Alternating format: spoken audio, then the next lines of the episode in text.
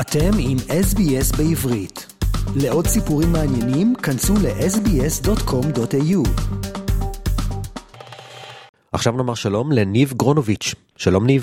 שלום, בוקר טוב, תודה לכם. במספר משפטים אה, קצת על עצמך ניב. אז uh, קוראים לי ניב גרונוביץ', אני בן 19 uh, מישראל, uh, גר בקיבוץ מעלה החמישה, ככה באזור uh, מחלף חמד, 15-20 דקות מירושלים. אמ, אני סטודנט לרפואה בשנה שנייה במסלול צמרת, שזה מסלול משותף של האוניברסיטה העברית וצה"ל, שככה אני אשמח, אה, אני אפרט עליו יותר אה, בהמשך, אה, אז בפקולטה לרפואה באוניברסיטה העברית. ואני ככה גם בוגר של תוכנית מאוד מאוד מיוחדת, תוכנית אלפא של מדעני העתיד, שזה ככה בשיתוף של קרן מימונידיס, משרד החינוך, ובמקרה שלי גם האוניברסיטה העברית, האוניברסיטה העברית לנוער. אה, תוכנית מאוד מיוחדת שמאפשרת מחקר. אה, זה ככה אני בכמה משפטים, אני הבכור במשפחה, יש לי שלושה אחים קטנים. תספר לנו קצת על המסלול הצבאי-אזרחי שלך, ממה שמותר לך לספר. אז uh, המסלול הצבאי-אזרחי שלי הוא לא מסווג, לפחות בשלב הזה שלו, אולי בעתיד, תלוי איפה אני אשרת, אבל אז ככה אני באמת שמח שאני יכול לספר ולשתף. ברמת העיקרון מדובר במסלול ש... זה מסלול עתודה, זאת אומרת, זה מסלול של עתודה. אה, כשהרעיון הוא קצת להפוך, כמו בכל עתודה, אנחנו הופכים לסדר הדברים, זאת אומרת, במקום ללכת לצבא ואחר כך להשתחרר וללכת ללימודים, אנחנו קודם כל הולכים ללימודים, אנחנו אה, בעצם סטודנטים לרפואה מן המניין בפקולטה לרפואה באוניברסיטה העברית, אנחנו 70 בכל מחזור בכל שנה. אה, כל מי שרוצה לעשות תעודה ברפואה כיום בישראל צריך, עושה את זה דרך האוניברסיטה העברית, כי מסלול צמרת פועל רק באוניברסיטה העברית, זאת האפשרות היחידה. ואנחנו בעצם, כמו שאמרתי, סטודנטים מן המניין בפקולטה לרפואה, אה, לומדים במשך שבע שנים את הלימודים הרגילים עם הסטודנטים הרגילים. לנו יש קורסים נוספים אה, של רפואה צבאית, אה, עם דגשים מסוימים בפציעות טראומה מסוימות, רפואה תעופתית, רפואה ימית, זאת אומרת כל מיני דגשים שהם יותר רלוונטיים לצבא. וכמובן שיש לנו הכשרות צבאיות שונות, זאת אומרת, עכשיו סיימתי בדיוק בקיץ האחרון טירונות 03 בבסיס ניצנים. אה, בקיץ הבא, בעצם בסוף שנה שנייה, אנחנו נעשה אה, קורס קצינים בבה"ד 1. זאת אומרת שיש לנו הרבה הכשרות צבאיות. אה, עכשיו ככה חלק מהסטודנטים במסלול גם נמצאים במילואים כחלק מהמאמץ המלחמתי. זאת אומרת, אנחנו לא מנותקים לגמרי מהצבא, להפך, אנחנו חלק מהצבא גם בשלב הלימודים. אבל כמו שאמרתי, גם סטודנטים לרפואה מן המניין לומדים את אותם קורסים באותם כיתות. זה ככה הרעיון של מסלול צמרת, כשבסוף שבע השנים אנחנו ומשרתים בצבא כרופאים, כאשר רובנו מיועדים להיות אה, רופאים גדודיים בתפקיד הראשון, ולאחר מכן בתפקיד השני אה, בדרך כלל רופא חטיבתי, קצין רפואה חטיבתי, קרפ"ח, אה, ובתפקיד השלישי ככה זה כבר מאוד מאוד משתנה ואינדיבידואלי, אבל אנחנו מבצעים שלושה תפקידים, אנחנו, כמו שאמרתי, אנחנו משרתים שנתיים ושמונה חובה ועוד שלוש שנים בקבע. יפה, ובאמת למה בחרת להיות אה, נגיד אה, רופא ולא למשל אה, לכוון לאקזיט של מיליארדים, אתה יודע, בהייטק או משהו באותו סגנון? האמת ככה שפה זו שאלה שמן סתם שאלו אותי ככה הרבה במסע הקטן שלי פה באוסטרליה, ואני כל הזמן אומר שהרבה פעמים מי שככה סטודנטים שאיתי במחזור, בפקולטה בכלל, תמיד אומרים שהם רצו מגיל אפס להיות רופאים. אצלי זה לא המקרה, אני התחלתי להתעניין ברפואה סביב תוכנית אלפא והמחקר שביצעתי שם, מחקר, אה, רפואי, תכף נדבר עליו, אה, וככה מאוד התחלתי להתעניין בסיפור הזה של רפואה, ראיתי איך הם באמת משתמשים באיזה פתרון מאוד חדשני שכבר נדבר עליו, כדי לרפא ולעזור ולתת מזור לבן אדם שסובל, ואני חושב שזה דבר מדהים. אה, וזה הפקטור המרכזי באמת, אה, יחד עם עוד כל מיני ככה דברים שהתחלתי לראות את, אה, את הרפואה באור מאוד מאוד יפה, אני חושב שזה אולי המקצוע הכי יפה שיש, מקצוע שמאפשר לעזור לבן אדם שלא רק עומד למות, אלא גם לבן אדם שסובל ולעזור לו לשפר את החיים שלו. אה, ואני חושב שזו זכות גדולה שיום יבוא אה, ותהיה לי, לי את היכולת הזאת אה, לעזור למי שסובל. אותי מעניין לשמוע דווקא יותר על תוכנית אלפא והמחקר הרפואי שבו השתתפת, בוא תרחיב על זה קצת. אז כמו שאמרתי, תוכנית אלפא זו תוכנית שמאפשרת לתלמידים בגיל תיכון בכיתה י'-י"א, תוכנית של שנתיים, להיכנס למעבדות מחקר באוניברסיטה העברית. אני חושב שמה שמיוחד זה שזה לא מעבדות שמיועדות לתלמידי תיכון, אלא זה מעבדות שעובדות על המחקר הכי חדשני ומפרסמות מאמרים וכולי. ואנחנו נכנסים פנימה לתוך העולם המחקר העכשווי הזה. אה, אנחנו עושים אה, בתוכנית אלפא אה, מחקר ב, בתחומי המדע, יש את התוכנית המקבילה, תוכנית אידאה, שהם עושים תחומים, מחקרים בתחומים הומניסטיים, ואני נכנסתי למעבדה של פרופסור רונן חזן בפקולטה לרפואת שיניים באוניברסיטה העברית, ושם פרופסור רונן חזן והצוות הם עובדים על בקטריופאג'ים. בקטריופאג'ים זה בעצם אחד הפתרונות המובילים, אם לא הפתרון המוביל ביותר, לבעיית החיידקים העמידים. אה, זאת בעיה, אנחנו מדברים על סדר גודל של 20 נפטרים ביום רק בישראל, כל יום, כתוצאה מחיידקים שהם עמידים לאנטיביוטיקה. זאת בעיה מאוד מאוד חמורה, אה, לגמרי מגפה, וחייבים לפתור אותה, זה ידוע בעולם הרפואה, ובאמת, כמו שאמרתי, בקטריופאג'ים זה אחד הפתרונות המובילים, אלו בעצם וירוסים, אה, אפשר לקרוא להם וירוסים טובים, וירוסים שיודעים לתקוף חיידקים. זאת אומרת, כמו שיש לנו את הקורונה שתוקפת אותנו ועושה לנו וגורמת לחולי ואפילו למוות, אז יש את הווירוסים האחרים שהם נקראים בקטריופאג'ים, והם תוקפים באופן ספציפי חיידקים וגורמים להרג שלהם. ואנחנו באים ואומרים בוא נבודד אותם, הם קיימים בטבע, יש לנו אותם בתוך הגוף, על האור שלנו, מסביבנו, בוא נבודד אותם מהטבע ונשתמש בהם נגד אה, חיידקים עמידים לאנטיביוטיקה, אנחנו עושים את זה, יש לנו את המרכז הישראלי הראשון והיחיד אה, במעבדה של פרופסור חזן לתרפיה פאג'ית, אה, טיפלנו במעל 20 מטופלים עד כה, אה, גם, בין השאר גם בבעלי חיים, וזה ככה הולך ו- ונהיה אה, משמעותי ו...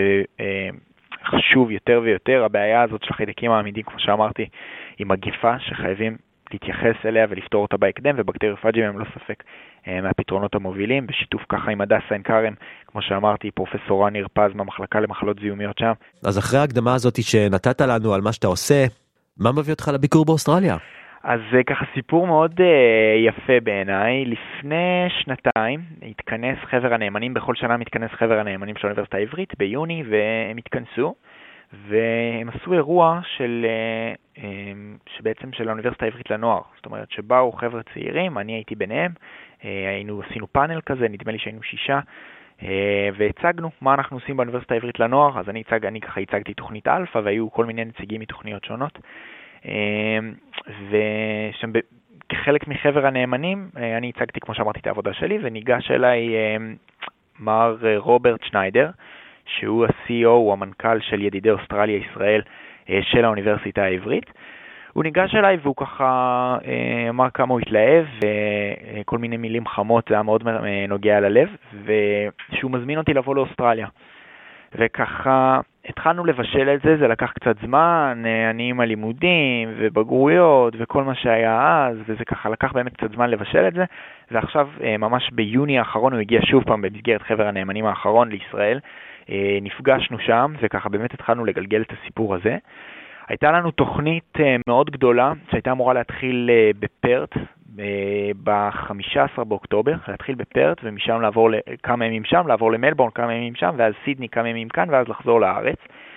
ואז לצערי ממש כמה ימים, כמו שכולנו יודעים, אה, הגיעה השבת הארורה ההיא של השביעי באוקטובר, והיה עוצר אה, יציאות לחו"ל לכל, אה, לכל חיילי צה"ל, שזה כולל גם אותנו.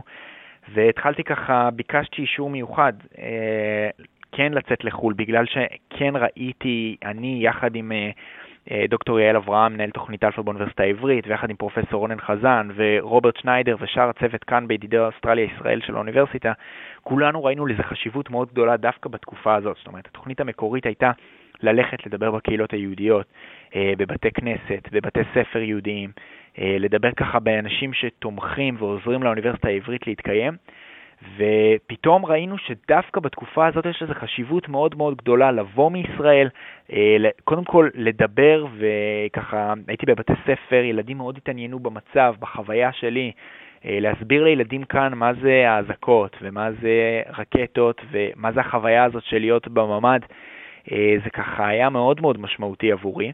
אז באמת... כן, אבל שוב, זה בגלל המצב בארץ, הדברים קצת השתנו. אז, אז שוב, בתוכנית המקורית זה לא היה כמובן, בתוכנית המקורית זה היה לבוא ולייצג את האוניברסיטה העברית, לדבר על המחקר שלי, לדבר על מה אני עושה, אבל בגלל המצב, כמו שאמרתי, נוסף לזה, אה, נוספה לזה משמעות מאוד מאוד גדולה, אה, ולשמחתי הצבא אישר לי באופן מאוד מאוד חריג לטוס ולבוא לכאן, אה, ככה הצוות, הסגל של המסלול מאוד מאוד עזר לי בזה, ו... לצערי היינו צריכים לבטל את פרט, כי גם הטיסות בוטלו ועד שהגיע האישור זה לקח קצת זמן, אבל כן זכיתי להגיע למלבורן, הייתי כמה ימים במלבורן, עברתי בבתי ספר, הייתי בבתי כנסת, הייתה תפילה ביום שבת, מאוד מאוד נוגעת ללב באחד הבתי כנסת במלבורן שהייתי בהם. מאוד מאוד מרגש לראות את התמיכה האדירה של הקהילה, האוסטרלי, של הקהילה היהודית כאן באוסטרליה. שזה ככה באמת הקצה השני של העולם, וזה מדהים כמה הם מחוברים ומעודכנים באקטואליה שקורית כרגע בישראל. מאוד מאוד נוגע ללב. אתה בעצם מדבר מול קהל יהודי, נכון? אה, אז אני מדבר הרבה מול קהל יהודי, אני, כמו שאמרתי, בתי ספר, בתי כנסת וכולי, אני גם, אה, כן יצא לי גם לדבר מול קהל לא יהודי, זאת אומרת, היה לי, אה, הייתי במכון דואטי, שזה מכון שמתעסק במיקרוביולוגיה, והם עובדים עם בקטריופאג'ים במלבורן, באוניברסיטת מלבורן, אז זה ככה קהל לא יהודי שיצא לנו לשבת ולדבר. אני חושב שזה מאוד, מאוד יפה לראות בהקשר הזה, איך ככה, זה פתאום הערה כזאת שהייתה לי, שזה מדהים ש... בכל העולם המדע זה שפה אחת, וכולם מדברים את אותה שפה, וזה היה ככה מאוד מאוד uh, יפה לראות. אז, uh, אז כן, כן יצא לי גם לדבר מול קהל שהוא לא יהודי, uh, אבל יש כאן דגש על הקהילה היהודית, ושוב, בעיקר בתקופה הזאת אני חושב שזה מאוד מאוד משמעותי. תגיד, איך uh, בחור כל כך צעיר uh, כמוך, בן 19, מרגיש uh, שהוא יכול לתפקד כשגריר או שליח של ההסברה באוסטרליה הרחוקה, בייחוד uh, כיום במצב שלנו? אז תראה, אז כמו שאמרתי, אז uh, המלחמה הוסיפה לזה את המשמעות הגדולה הזאת. במקור uh, הייתי יותר uh, נציג, אני עדיין נציג של האוניברסיטה העברית ומדבר על המחקר שלי ועל מסלול צמרת ועל הייחוד הזה של החיבור בין האוניברסיטה העברית לצה"ל, שבא לידי ביטוי גם בתוכנית אלפיות לצורך העניין. שאנחנו, שכיפת ברזל, טנק המרכבה, דברים מדהימים שיוצאים מבוגרי תלפיות שהם בסופו של דבר בוגרי האוניברסיטה העברית. זה במקור, אה, זה כבוד מאוד מאוד גדול עבורי להיות כאן באוסטרליה, אה, בגילי שככה, אה, אני יכול, שהוא באמת יחסית צעיר, ואני מאוד גאה להסתובב בקהילות היהודיות ולדבר על המחקר ועל הדברים שיצא לי לעשות באוניברסיטה העברית, ומאוד, אני מרגיש שדווקא בזכות הגיל הצעיר הזה מאוד קל לי גם ככה להתחבר ליהודים הצעירים יותר כאן בקהילה, שזה גם כיף, אז בין אם זה בבתי הספר, בין אם זה היה לנו ערב של אה, ככה חבר'ה צעירים שהגיעו ואנחנו מדברים, ואנחנו מדברים על החוויה, שוב על החוויה שלי מישראל וכולי, זה בעיקר כבוד מאוד מאוד גדול עבורי אה, להיות כאן ולייצג את האוניברסיטה העברית, ואני מניח שלכל מקום שנכנס אליו אני גם מייצג את המדינה כולה. Mm. כל הכבוד כל הכבוד ניב. תגיד וחוץ מזה אה, יש לך קצת זמן אתה יודע להסתובב לראות את אוסטרליה מלבורן סידני. האמת שהלו"ז מאוד מאוד אינטנסיבי וצפוף. אני כן אה, משתדל אה, למצוא לעצמי כמה שעות. אה, ניסיתי במלבורן, הצלחתי, מלבורן יפהפייה, מאוד מאוד אהבתי את העיר. ממש כיף להסתובב, הייתי גם באזור מאוד נחמד. אה, גם כאן בסידני זה היום השלישי שלי, ולמען האמת עוד לא הספקתי אה, להסתובב, אבל אני מאוד מקווה להספיק ככה בשבוע וב, וביום ראשון, ולפני שאני חוזר לארץ. אבל אני מאוד מאוד אשתדל, אבל אוסטרליה יפה, אני בטוח שאוסטרליה יפהפייה, אה, יבשת ענקית, ראיתי רק פיפס קטן ממנה. נכון, צודק. ניר גונוביץ', תודה רבה על השיחה המעניינת, היה כיף לשוחח איתך, ושתשוב בשלום לישראל, ושיהיה לך בהצלחה בעתיד. תודה. תודה רבה רבה לכם, שיהיו רק אה, ימים שקטים אה, בעזרת השם, שכולם יחזרו בשלום, זה הכי הכי חשוב, ותודה רבה. עקבו אחרינו והפיצו אותנו דרך דף הפייסבוק שלנו.